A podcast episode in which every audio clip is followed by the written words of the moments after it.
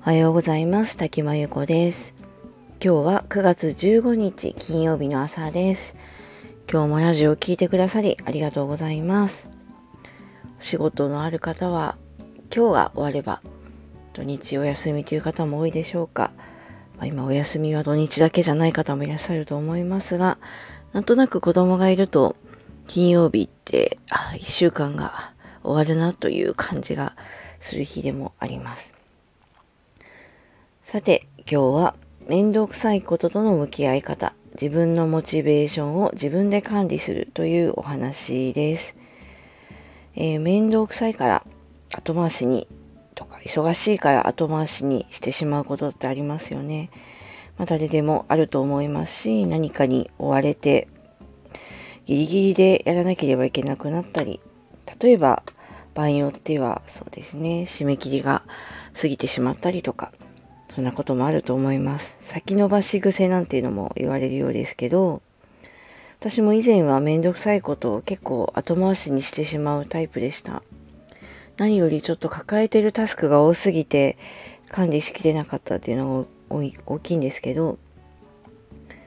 やっぱりちょっと気が進まないことに対してそれを先に終わらしちゃうのか後回しにするのかって、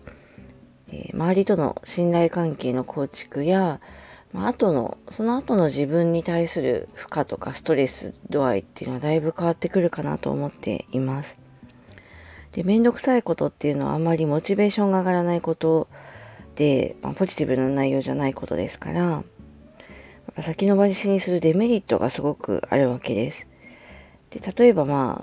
締め切りを先延ばしにしたら、ギリギリで終わらなくて苦しくなったり、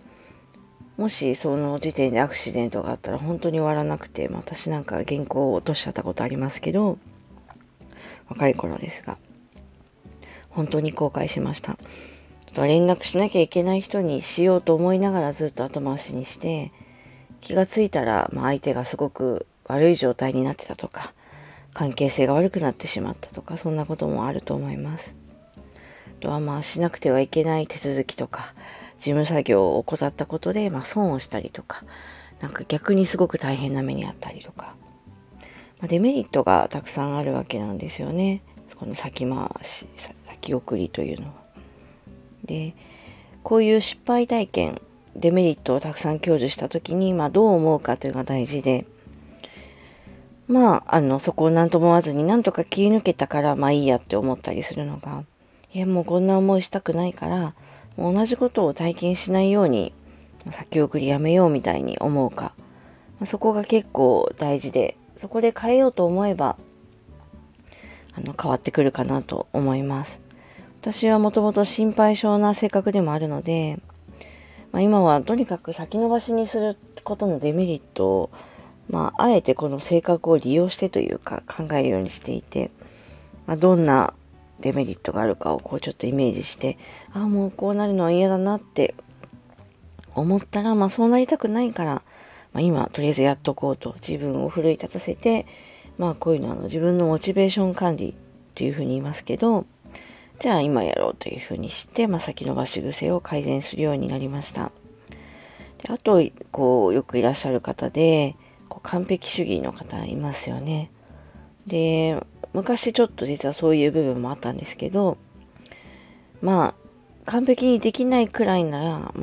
今じゃなくてもいいかなとか、とにかくこだわりが強くって、でそれでどんどん先送りしちゃうっていう方ですね。で、一見こだわりが強いって良いような感じにもするんですけど、や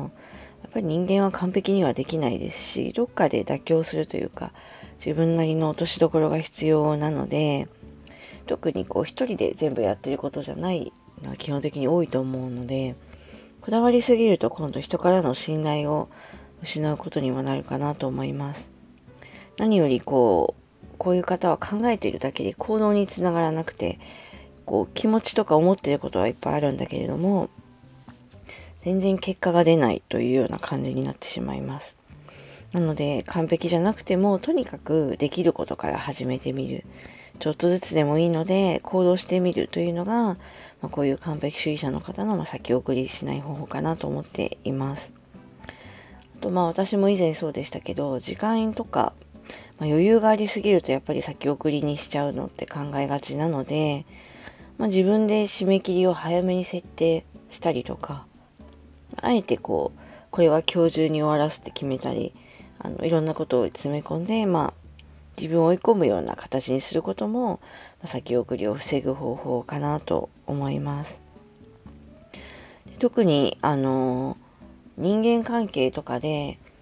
こうしておけばよかったとか、この人に本当助けておけばよかった、連絡しておけばよかったみたいなのって、特に今そうですね、関係している方の例えば年齢が高くなったりすると